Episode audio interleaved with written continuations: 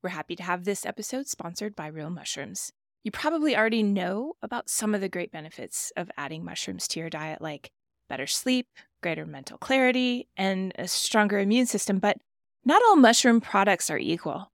Real Mushrooms is the real deal. Many mushroom companies harvest the mushroom and the grain it's growing on.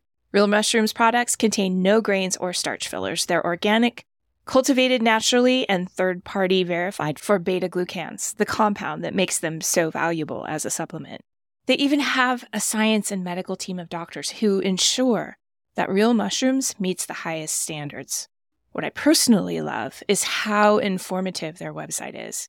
Have questions about what mushroom is right for you? They have a robust blog with articles ranging from women's health to what mushrooms are most beneficial to your pet. Want to boost your immune system? Have better sleep and feel more calm? Grab the link in the show notes and get 25% off of your first order.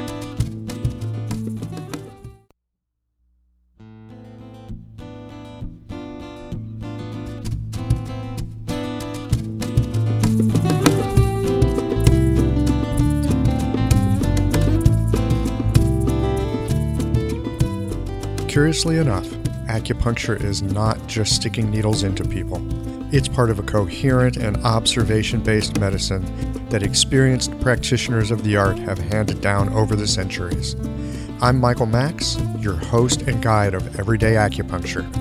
Listen in as we explore how you can apply the principles of this ancient medicine in your everyday life.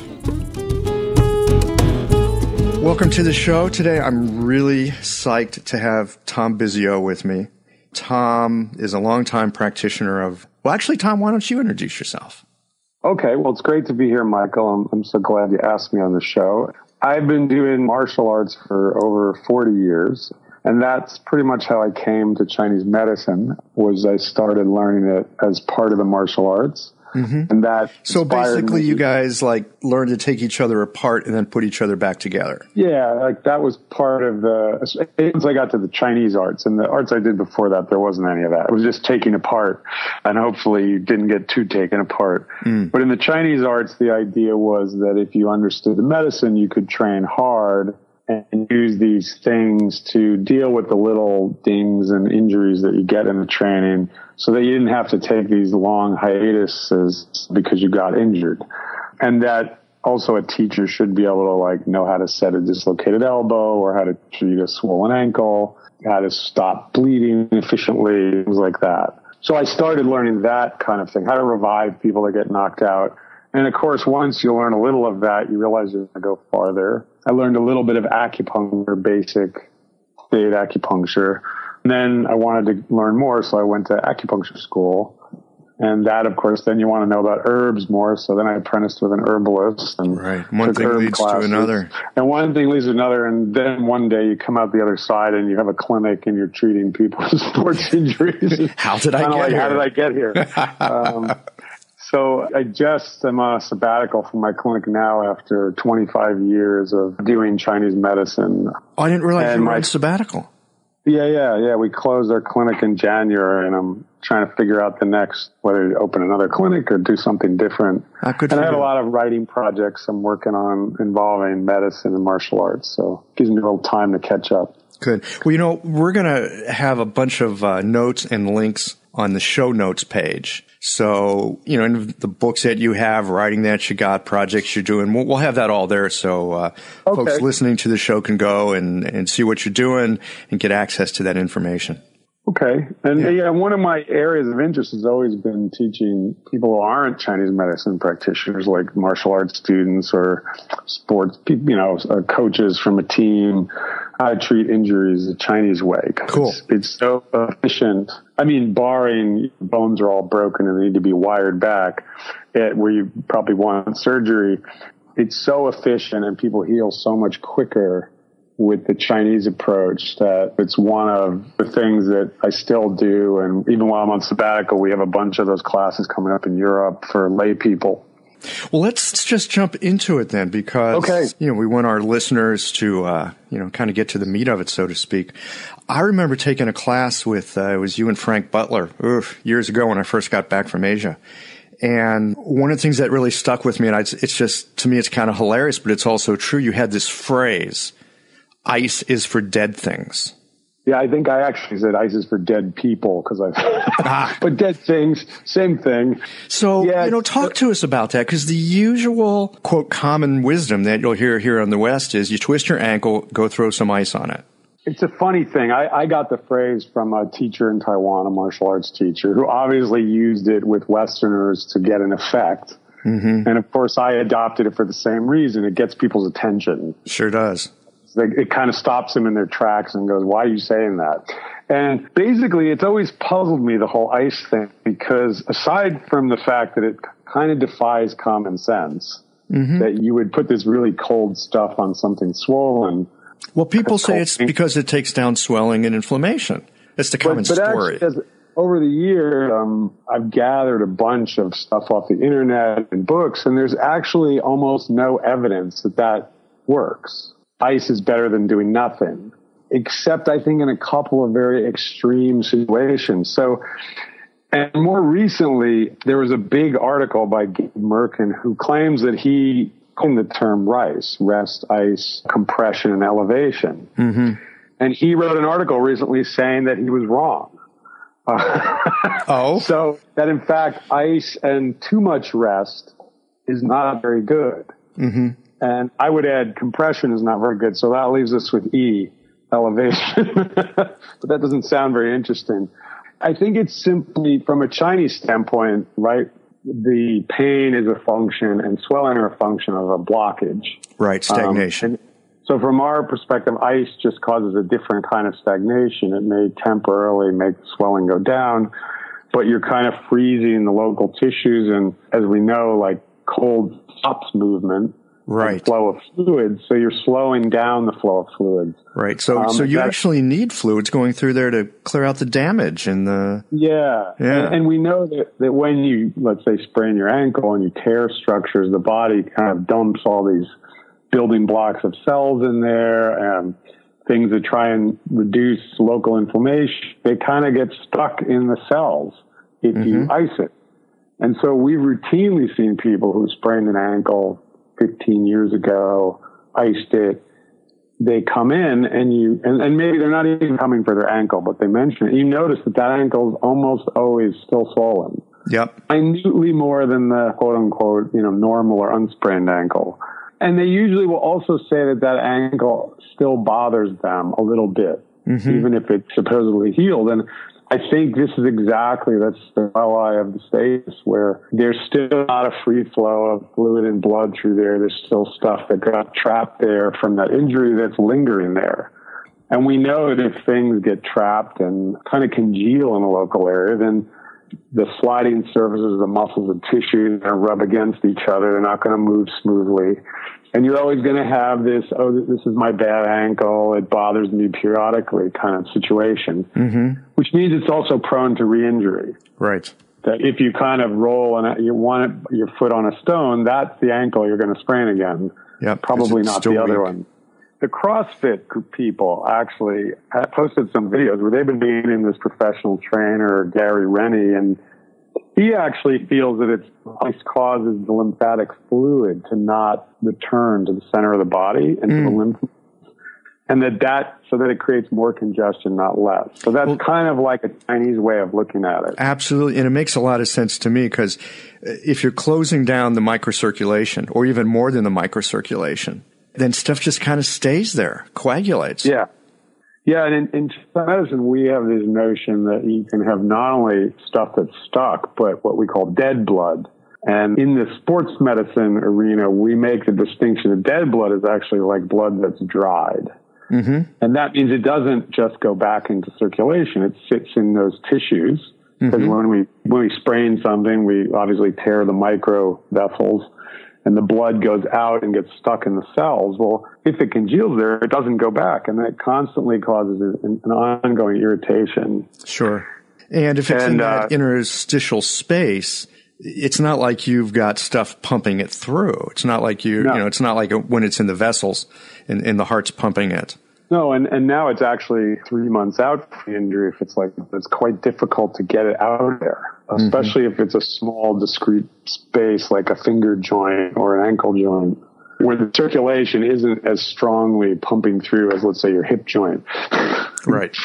And when I did Filipino martial arts, we would see these finger injuries from people getting hit in the hand with a stick that would linger for years on people. Mm-hmm. And just constantly get re-irritated by the slight, you know, if you wrap your ankle on a table lightly, you know, the whole thing would swell up again. And I think this is exactly this kind of situation where you have stuck blood in there, and if you ice it, it just makes it worse. Mm-hmm. So the question would be, what do you do about it? I guess. Yeah, right? you, you, twist your uh, ankle. You know, your wife says, "Hang on, honey, I'll bring you some ice." What do you do? Right. So there, are a few things, and these are all things. I'm going to stick with things that are easy to do at home. Some of them do require that you think ahead and purchase a couple things before you injure yourself. well, you know, so, I mean, I think everyone has stuff in their medicine cabinet right. you know, Most for situations. So, yeah, if you have recommendations on what to keep in a Chinese medicine cabinet. Okay. Well, yeah, so we'll get to we that too. But the primary thing we use for those Uh, the initial trauma where it's still swollen, the time you'd put ice is something that I kind of coined the term herbal ice. It's three yellow powders on one. In fact, we use a formulation of six herbs, but can use the original three and you have it, you have a pharmacy grind it to a fine powder, or you can actually grind it yourself in a coffee grinder, although you wreck the blades on it. Yeah. And then it's going to taste and, like you, herbs. So get a special grinder yeah, just get for a, that. Get a second coffee grinder. And we basically mix that with, I mean, you can mix it with water or even like a green tea. You can pre-make it by mixing it with beeswax and sesame oil so that it's a hardened, soft substance like an ointment. Mm-hmm the Chinese typically in modern times mix it with Vaseline, which I'm not recommending, but it does work. How about axle grease? I never tried axle grease, but but you know, even with water, let's keep it. You mix we'll keep it simple. water. You make mud. You make mud out of it, uh-huh. basically thick mud, and you put it over the sprained and pretty much within 24 hours, the swelling's down by 60 to 80 percent. So that's one simple thing you can do that's just an herbal remedy that you pack on. You wrap it with gauze, you leave it overnight. And we often would do this in our clinic if someone came in with a big sprain. We do that and send them home and say, come back tomorrow. When the swelling's down, then we'll do a more full on treatment. Mm-hmm. And ice, in my experience, does not do that. It might bring the swelling down quickly, but as soon as you take the ice off, it swells up again and it people have up. the ice for several days. Yeah. The second thing people can do is this guy, Gary Reinl, who talks about the lymph flow, he actually, I guess because he works with football players, he has a machine that squeezes the muscles above the injury to push the lymph flow back, right? Now, ah. could just do massage. Right. I probably, if you're working with 360 pound football players, having a machine is a lot easier. but uh, if, if it's your ankle, you can do a lot of it yourself. You can get somebody else to do it. And it doesn't take a lot of skill. It's simply pushing the fluids in the leg from above the site of the sprain towards the center of the body.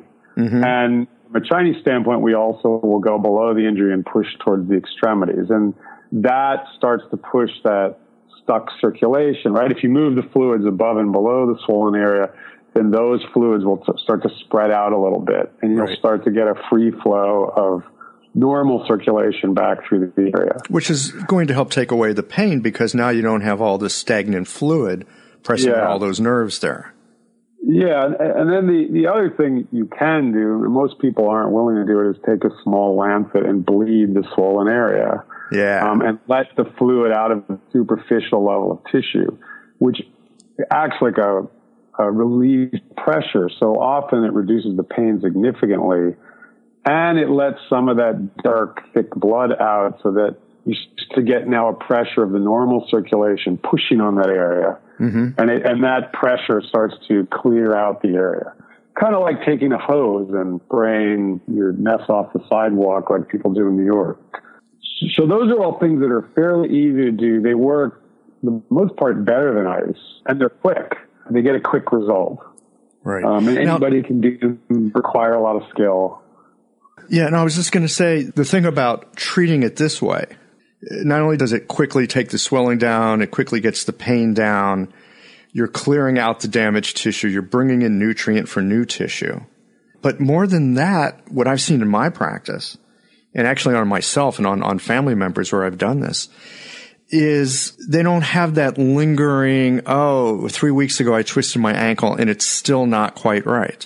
Yeah. In fact, we routinely see people if they do these things. You know, I wrote this Petite from the Tiger's Mouth where it tells normal, regular people, not acupuncturists, how to treat their injuries. And I routinely get emails from people who say they've gotten these kind of results where they're walking the next day after a bad sprain or mm-hmm. the swelling's all, and in a few days it's 80% normal.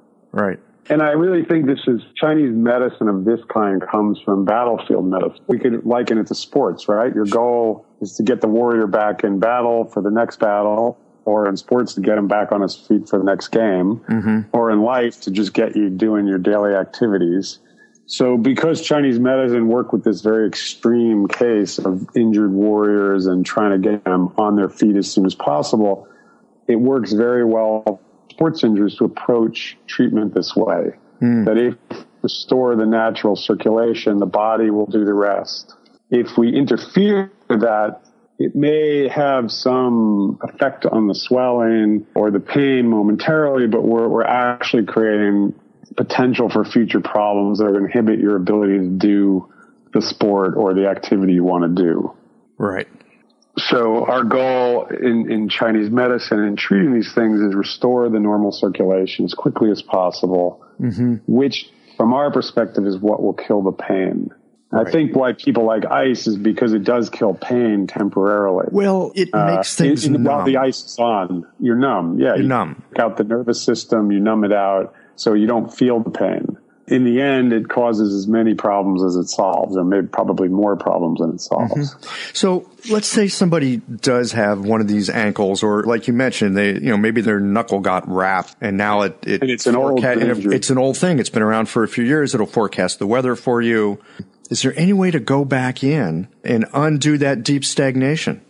There it gets a little harder, and someone might need to make some of these liniments, like the trauma liniment, which is a blend of Chinese herbs that martial artists have used for centuries. And there are, there are different recipes for them. They're all pretty similar in that they have herbs that break up old stasis. In the case of a knuckle or an ankle, you might want to soak gauze in that and wrap it. Often, once it's very old, we need to warm the area additionally. And so herbal soaps where you have a blend of herbs that break up stasis, warm the area, and you're boiling them in, in water. And then when the water cools just enough that you can put your hand in it, your ah. foot in it, you're letting the, the heat, the liquid that, and the herbal substances kind of bathe the area. That starts to get some of this old right. stuck stuff moving so again. So you really want to get some heat into that thing. Yeah. Yeah. yeah. You know, I've noticed this is just a little bit of a side note, but I've noticed with cupping, which can be which really is a helpful. folk remedy in China. I mean, regular people do it. Oh my God, it's a, a folk remedy all over the world. yeah, yeah. I mean, if, I mean, if you've ever banged your thumb with a hammer and stuck it in your mouth and sucked on it, you're doing cupping. You're yeah. doing cupping, right? It's just vacuum decompression therapy. I've noticed with with people with certain shoulder injuries, I'll put cups on them for a while, and sometimes when I pull the cup off, there's this like cold. It's like opening a refrigerator. There's this cold wisp of air that will come out from underneath the cup when you take it off because it's just gone in and pulled that deep cold out of the system. Yeah, and, and I think I think for for Western people, the idea that you can have cold in you is kind of weird. It is um, weird. So, but we can look at it as what is cold, but just the circulation doesn't move as well in an area. Then it's relatively cold to the compared to the rest of it. It's kind of like a dead zone. It's mm. a little frozen.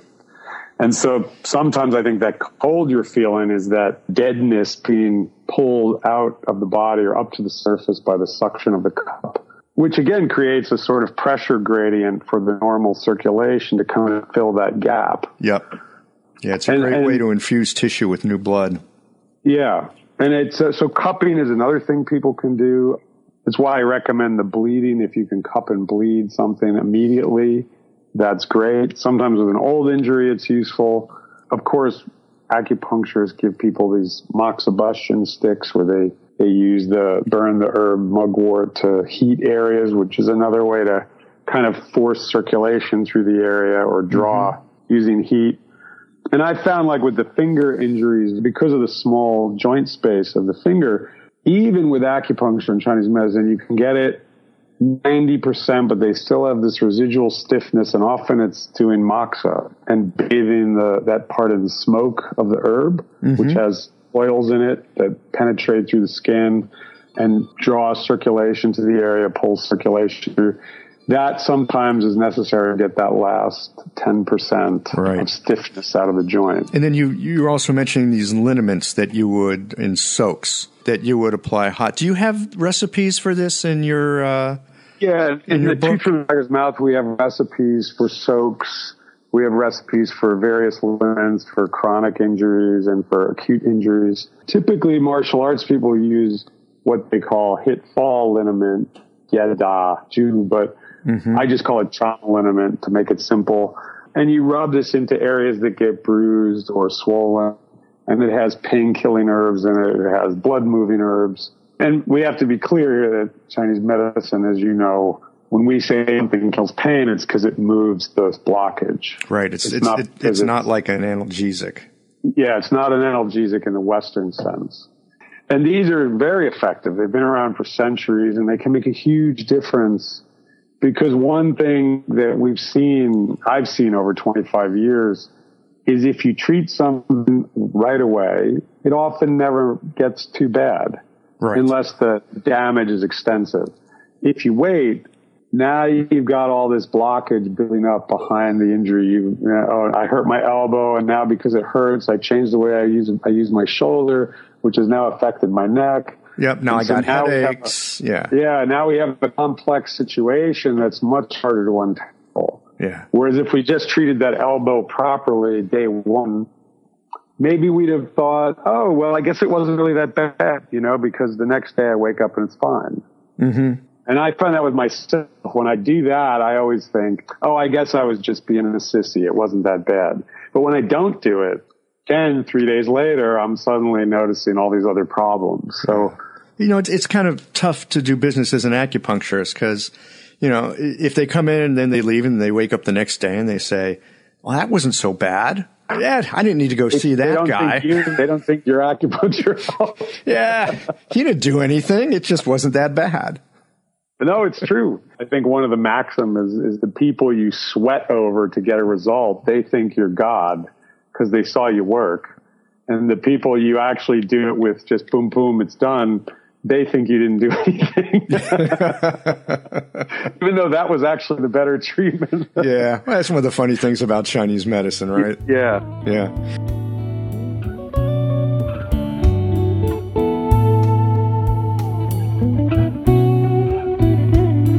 Hope you're enjoying the show.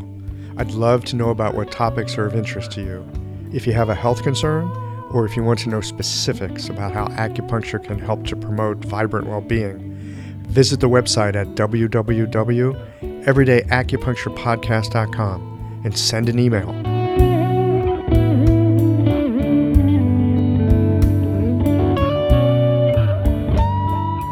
So, you know, speaking of Chinese medicine, Western medicine, that kind of thing, let me ask you this.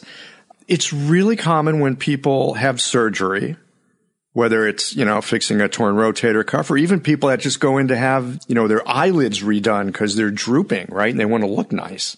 The thing is always that you're supposed to pack, you know, pack the wound site in ice. Right. You know, it's going to be harder to go slather a bunch of San Huang San on an open wound. On your eye. Yeah. So, so yeah, we don't so, recommend Yeah, that. what would you do? When you've had a, a surgical incision, while technically you could put San Huang San on it, there is potential for infection. So generally, uh, what I've always recommended is before the surgery, start taking Yunnan Baiyao, which is a the white powder from Yunnan, right? And uh, essentially, it was used by martial artists for battlefield injuries. But you can take that internally a few days before the surgery. It actually prevents excessive bleeding during the surgery. It increases microcirculation to the small tissues. And then we recommend that people take it for a few days after the surgery for the same reason, because it will reduce swelling, but it will also improve the microcirculation so that the incision will heal better with less scarring. Right. And you can actually pack Baiyao on the, the incision itself. I, will tell you, um, there's a time I just about cut the tip of my finger off. Yeah, I just packed it full of Yunnan Baiyao. It hurt like hell. Yeah. It, it, staunched the bleeding really quickly. And, you know, my finger regenerated at, at an amazing speed. I mean, there are like hundreds of stories like that about Yunnan Baiyao. It's just amazing. Yeah, it's incredible um, stuff. I know people use it with animals. The dolphin trainers use it. So it's not some wacky belief system that makes it work. But, you know, I always learned in martial arts to use your own spit to make the, a paste of it and pack it on a wound. But in fact, you can just dump the powder in an open wound. You could mix it with water as long as the water is clean, like distilled water or something mm-hmm. to put on incision. And then usually after that, a few days after the surgery and you've been taking the Yunnan Baiyao, then depending on what the surgery is, maybe not for the droopy eyelid example, but for like a, maybe their knee surgery, mm-hmm. where you still have that residual swelling, the cutting they've done inside. Even with arthroscopic, we see that. I usually have people take Resinall K, which is a over the counter thing you can buy from a company called Health Concerns. A lot of pharmacies sell it actually, but Resinall K. Uh, I'm not familiar with this one. Oh, it's this Qi Li San but oh. without the toxic ingredients. Okay. it's essentially based on that formula. So it's an in, it's a hit formula right. for swelling or martial arts kind of injuries. Uh, the Resinall K has been modified, so it's a little less strong and more suitable for wide variety of people, so it's safer. Mm-hmm. But basically, I have people take that. It comes in the alcohol extract. You just squirt it under the tongue and swallow it a couple times a day in the eyedropper from an eyedropper. And that continues to flush the circulation through the injured areas and through your whole body to some degree, but through the injured area. And then once that scar is becoming kind of, um, is closed up and it's red, then you can start doing all these local things with the liniments and the plasters or other type of things. I also recommend for any serious thing like you blow your knee out, you get surgery, you also go see an acupuncturist because getting massage, getting acupuncture can immediately reduce some of that residual swelling. And that's just going to make the thing heal in half the time. Right. So and again, we what we're looking to do is support acupuncturists see this all the time, where their patients go back to the doctor and the doctor's amazed that swelling could be that little in such a short amount of time. Yeah. So this this kind well, of you also had asked me about rehabbing after an injury. Right. Earlier. That that was the next thing I wanted to ask about. So we've gotten past the initial healing phase. You know, a lot of times what folks will do after that is they go to endless rounds of physical therapy. Yeah, well, I, I think physical therapy is good. I mean, we have our own Chinese physical therapy.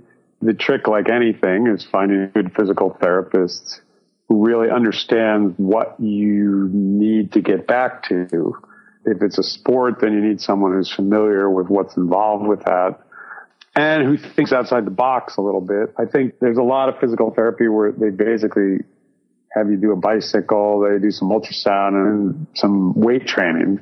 While that can be useful for certain injuries, for certain rehabilitation, it's not a question of lack of strength so much. Or, or let's say that's the easiest part.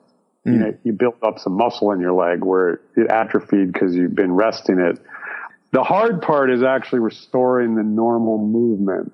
When something's been swollen, sometimes tissues have been pushed out of their normal alignment. Muscle fibers have gotten a twist in them, sort of like if you twist up your sweater mm. and now you've got to tangle it. And you need either therapies that are going to undo that or exercises that are going to undo it. So, you know, Chinese medicine is multimodality approach to these things. We talked about some soaks people could do to get circulation back in the area, applying herbs externally in poultice form to bring more circulation in the area. The advantage of that is you have a tight bond between the skin and the herbal material, so mm-hmm. it tends to penetrate. Doing acupuncture or massage, which is a more um, mechanical, in a sense, way of pushing things through and realigning things. Sometimes people have, you know, the kind of thing you were talking about where you can predict the weather because your knee hurts, right? And that might require actually some internal herbs. And then you need to see a, an herbalist for that kind of thing. Yeah. In fact, I would say you definitely need to see a trained herbalist and not, trained. and not just like go on the internet and say what herb is good for knee pain because that's useless. Now I'm, I'm curious, you know, curcumin uh, these days, right? Because yeah, oh my god, yeah, you can like go and, and take a survey online and then they'll tell you what formula to take and they'll mail it to you. You never talk to a person.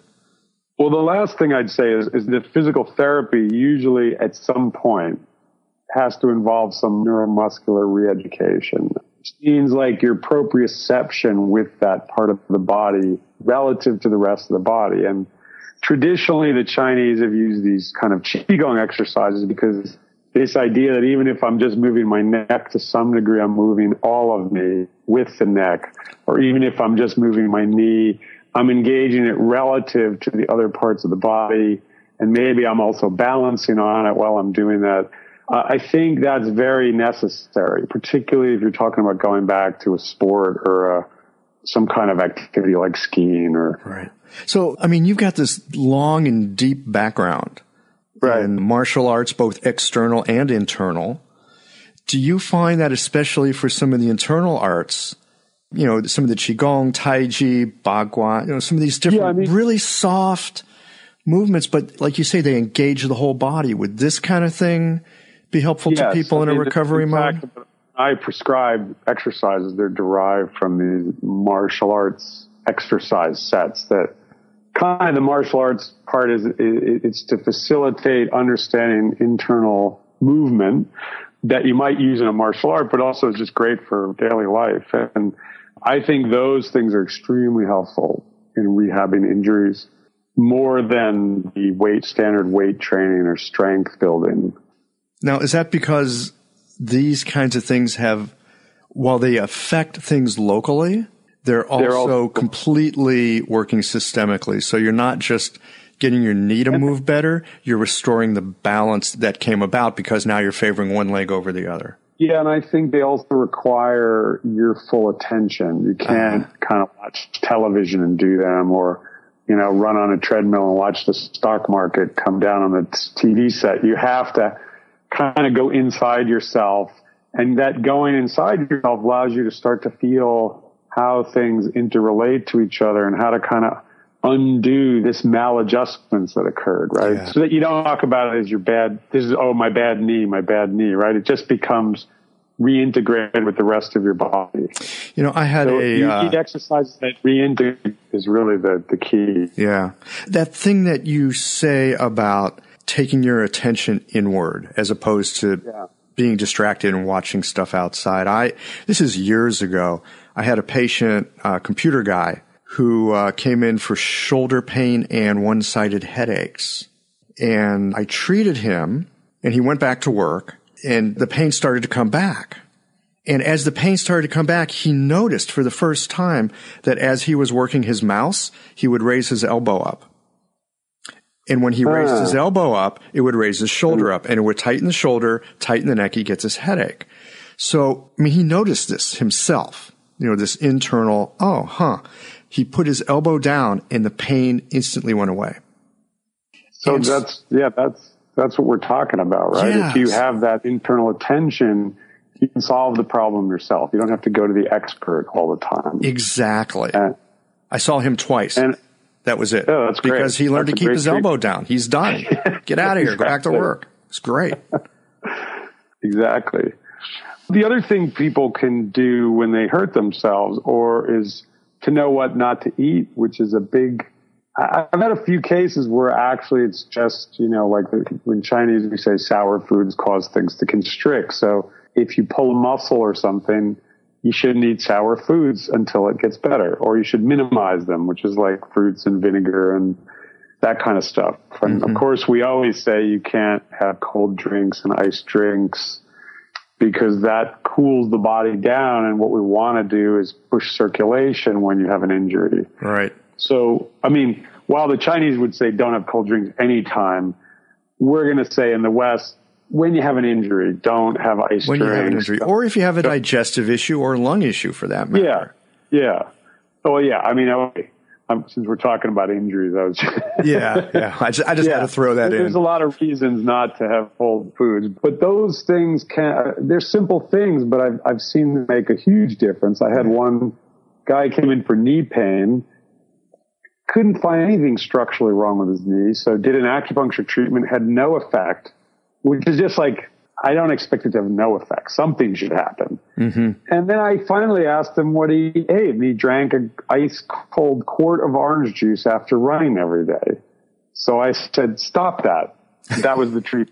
that was it. that was it. I mean, because he was otherwise a perfectly healthy guy. So I mean, those things seem small, but they make a huge difference. They certainly can. And, and likewise, we've had a number of people with like tendonitis kind of problems, mm-hmm. and you get them to not have shellfish, and it goes away sometimes. Right. So let's say someone comes in with like a tennis or golfer's elbow, that kind of thing, or carpal tunnel.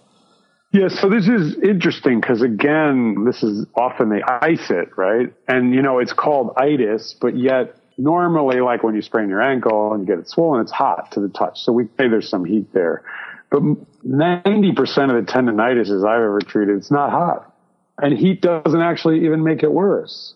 Mm-hmm. So the fact that you put ice on it seems crazy to me. Well, again, it will temporarily numb it. So there's a moment of relief. And then they can do that after they've played tennis and it's sore and then it feels better, right? For a little while. Right. So this is another case where recent studies have shown that actually you should heat it. And that part of the chronic tendon thing involves what in the West they call it granulomas, which is fine particles of cellular material and stuff that's been dumped by the cells that are left in the local area and irritate the tissues. So in fact, deep massage, heat, limits that are warming have way more results with tendonitis than ice. Right. And so, then, so again, course, we're back to uh, circulation. Yeah. And we're also, I think, with tendonitis, as opposed to an injury, we're into usually it happens because of some misuse, right? You play tennis, but your stroke is a little bit off. So the stress goes to the wrong part of the muscle repeatedly and you get micro tears and uh, micro injuries to the tissue. And so there, there does need to be some level of correcting that. Mm-hmm. Now, I don't play tennis, so if, if I'm treating someone, I'll give them some Qigong exercises to kind of just teach them to use their arm correctly. And then I advise them to, to really take another le- few lessons with a tennis pro to correct whatever uh, thing is wrong in their stroke. Yeah, kind of like my right? computer guy. Skiers, with, maybe you need elbow. to go back to the ski instructor because maybe there's some way that you've kind of managed to ski over the years that works for you, but it's causing your knee to get aggravated, or your hip to get aggravated. Mm-hmm. And do you find too that sometimes it's the very compensations that sure. come from that kind of thing that actually will exacerbate it and then have it travel to some other part of the body? Well, because we see people with tendonitis in the knee and the problems in their opposite hip, right? And they've just compensated for that hip problem that's chronic by changing the way they use their left knee. Yeah. And there it's the right hip that hurts, and now they've got tendonitis in their left knee. So unless you fix the right hip problem, it's going to come back again. This is what makes acupuncturists look like magicians, right? Because, well, I've got a problem here, and you put a needle over there, and, and wow, it got better. Yeah, we recognize that not only is the thigh bone connected to the hip bone, but the left ankle bone is connected to the hip bone. and actually, what I think is interesting about that is people know this themselves. They will say, Am I crazy? Like, I feel like this ankle thing that happened 20 years ago is connected to my shoulder hurting. And they've been to every doctor who says, No, it's not. And then the acupuncturist says, Well, yeah because the same meridian, you know, connects those internally. Yeah. And I actually think that's as much of the healing is confirming that what someone feels is real. It's not. You're not crazy. They're not crazy. It's not all in their head. They're not stupid. And then you're halfway through the how to heal this thing already. People can their story makes sense to them. Mm-hmm and they're also willing to do the stuff they need to do at that point. Right. You know, there's a book I saw recently. I think it's called Fascia Trains. Have you seen this? I've seen Anatomy Trains. I haven't. oh, you know what? I think it actually. I think it is Anatomy Trains. The reason I said fascia is because it, it right? looks a lot at the fascia, and it's amazing Tom because or, oh, the author's name is Myers, I think. Right? Myers. I just uh, remember looking at this one anatomy train, this set of contiguous connective tissue that runs from the little toe all the way up the side of the body, to the side of the head, you know, through the hips, through the shoulders. It's basically the gallbladder channel. Right. Know? So and here it's coming from a Western perspective. It's coming from a Western perspective. So it's not just this kind of weird, oh, there's this energy thing. No, there's actually, there's actually material that is connected to itself that goes from your toe to your head and everywhere in between. So, you know, we have this very physical thing going on here that connects the toe to the head. Well, and that's why, I mean, actually, while I'm off this year, I'm, I'm spending a lot of time working on finding ways to do like online Qigong learning for people because that's what Qigong is all about. Is oh, that'd be great. We know that although we can move our arm in a hinge joint action, we know that there's actually nothing that moves in straight lines in our arm. It's all spirals and twists. And it's just that when we put all those spirals and twists together, it looks like a straight line action. And Qigong allows you to feel those connected spirals that run, kind of like what you're talking about, that run from top to bottom through the body mm-hmm. and that wrap around the body so that we can feel how when one part of us moves, the other parts have to also move at the same time. Yeah, this, this whole idea that one part moves completely independent is really kind of ridiculous. Well, and also if you move that way or you try and move that way, there's no safety net if something goes wrong, right? Because you're only moving your shoulder. If you do it the wrong way, all the force goes into your shoulder. But if I'm connecting it down to my feet, then there's an absorption of some of those forces through the rest of the body. It gets spread out and you're less likely to injure yourself.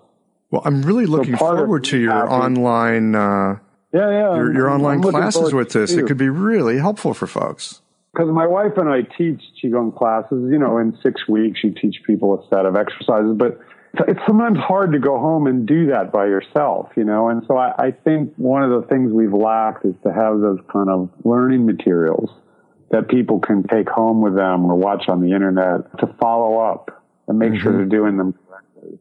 So that's something i have been wanting to do for a long time. And we'll see how it comes out.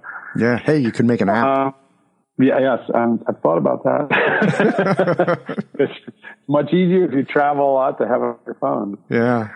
Well, uh, you had also said something about like first aid materials. I think. Yeah. What, you asked me on an interview. What are some things that people might yeah. want to stock up and keep in their cabinet next to you know whatever I else think, they keep in their cabinet? I think for real first aid, I mean, beyond these these chronic things, we need more stuff. The it's pretty simple. It's pretty compact, and you could actually make a kit you take with you when you travel. The Yunnan Baiyao is invaluable. It stops bleeding for any kind of bleeding injury, post-surgical. We talked about. So that's a very small bottle of powder, very easy to pack. Mm-hmm. I'd never travel without it. Yeah, I always take that. San Huang San. I mean, if you're traveling or you're, uh, you might want to pre-make it so it's an ointment and that mm-hmm. way you don't need to do the water. And so you cook up beeswax and sesame oil and you mix it with that or you mix it with Vaseline or some equivalent. We're going to be in a stable sort of soft or hard ointment that the, the heat of your hand will melt as you put it on the skin and it'll become like mud. Mm-hmm. Or you could just carry a small jar of the powder and then mix it with some water if you're injured. So I, or, you, or your spit if you're in a, if you're in a bad bind. Yeah, yeah, yeah. San Huang San is also great for weird skin conditions because it's these cooling herbs that move stasis. So if you get like folliculitis or um, any kind of, of minor infection, you can put it, usually put it on that and it'll draw out the toxin. What about like uh, bug bites? I haven't used it for that. I find some of those, uh, like the Wu oil, which you buy over the counter in a Chinese pharmacy for a couple bucks. I, don't know if it's like some weird immune response. I tend to get these big swellings when I get mosquito bites now, and I'd say put that on. Uh, a drop or two of that, it goes, the bite's gone. Yeah. What, and what's this stuff again?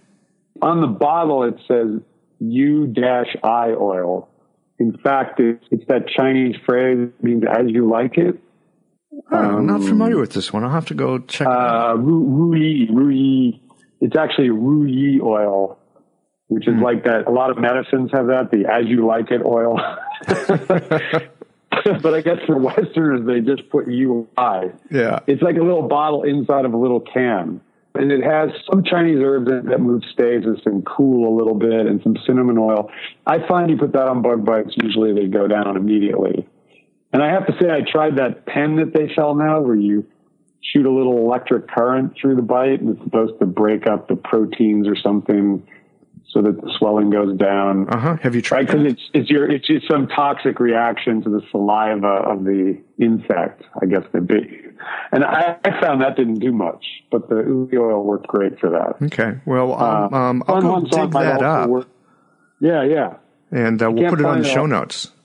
Can't find it, write me and I'll send you a bottle. Okay. But Chinese pharmacies usually have it.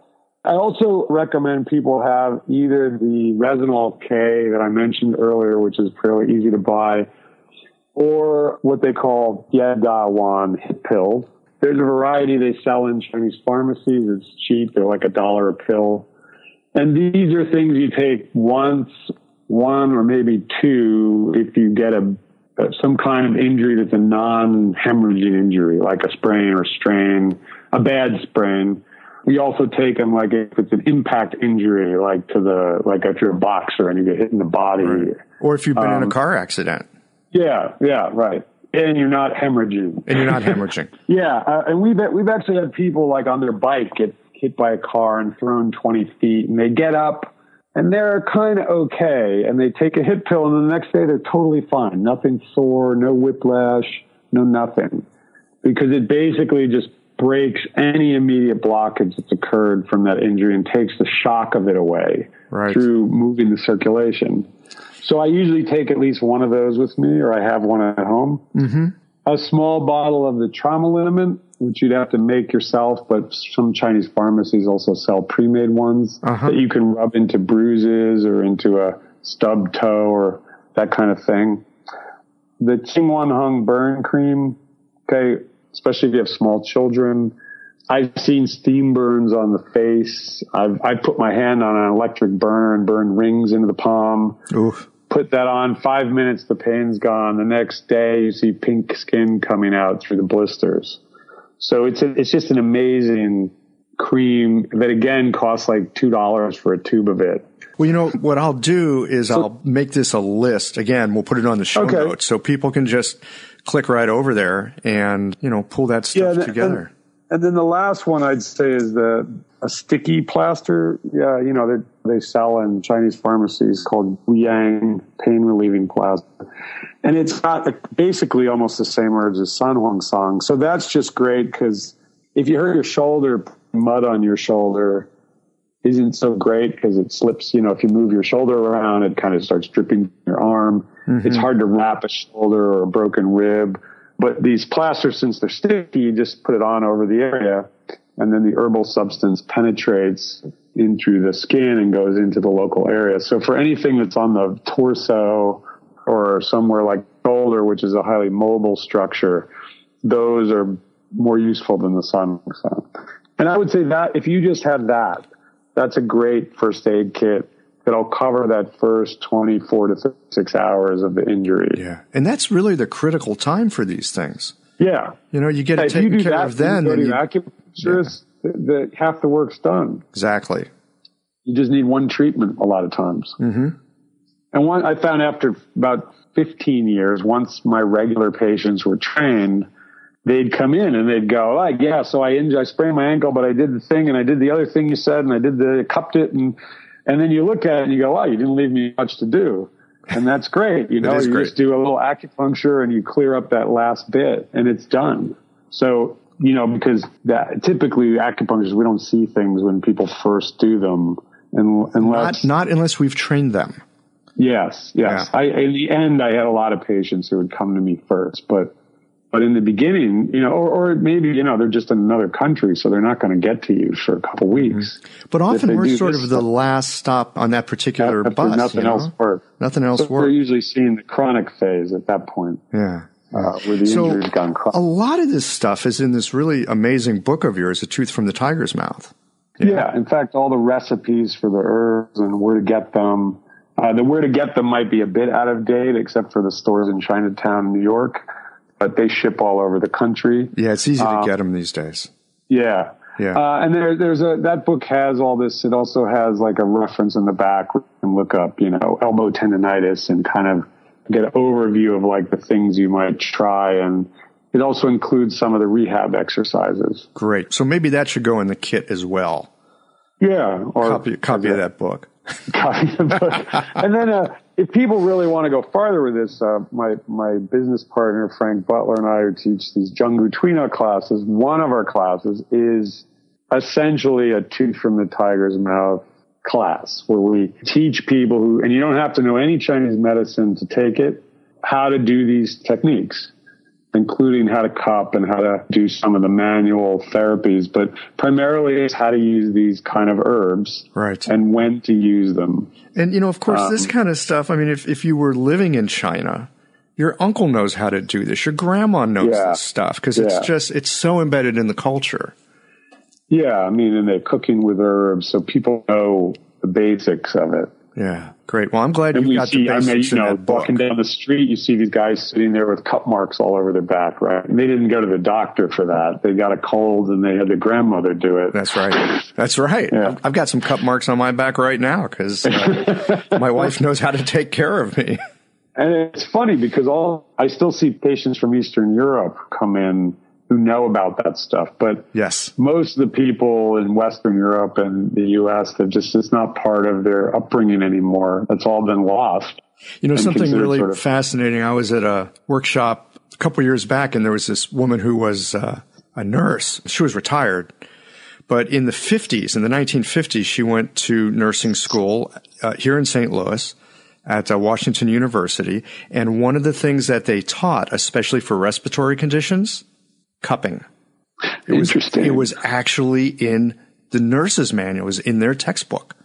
So it, oh, you know, it's so as little as, you know, 50, 60 years ago, you know, it was a, it wasn't the main thing that was used, but it was part of what was used. Yeah, like putting mustard plasters on your back and that yeah, kind of thing too. Yeah. So there's there's a lot of wisdom in some of this stuff.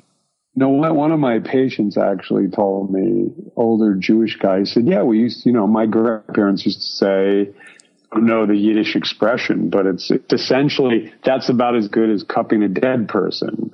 meaning it's use, it's meaning something's useless, right? So right. it was that much a part of the language for people who spoke Yiddish who, who were primarily from Eastern Europe that, mm-hmm. you know, so you get that using cups or bankas as they call them was yeah. a regular thing it wasn't odd or strange or no, it was, it was, it was part of folk medicine. It yeah. was part of what your grandma did. Yeah. Yeah. Cool. Well, Tom, I'm really very appreciative that you took the time today. This is great stuff. Have you got a website people could go look at if they wanted to know more about what you're up to these days? Yeah, I mean, if they if they want to find out about the martial arts and qigong and some medicine things, uh, internalartsinternational.com. Mm-hmm. And then uh, if people are interested in actually taking a class on the kind of things we talked about, there's a we call it like a sports medicine class on the Zheng Gu Tuina website. Although it might be easier to go to ChineseMedicalMassage.com. Okay. And again, we'll have those um, links all on the uh, yeah. show notes page. So I'll, if you're interested, go check it thing. out. Well, it's been a pleasure. I think this is a great idea you have for the show, and well, thank um, you. I'm happy to be on it. I'm happy to have had you on it. This is a blast.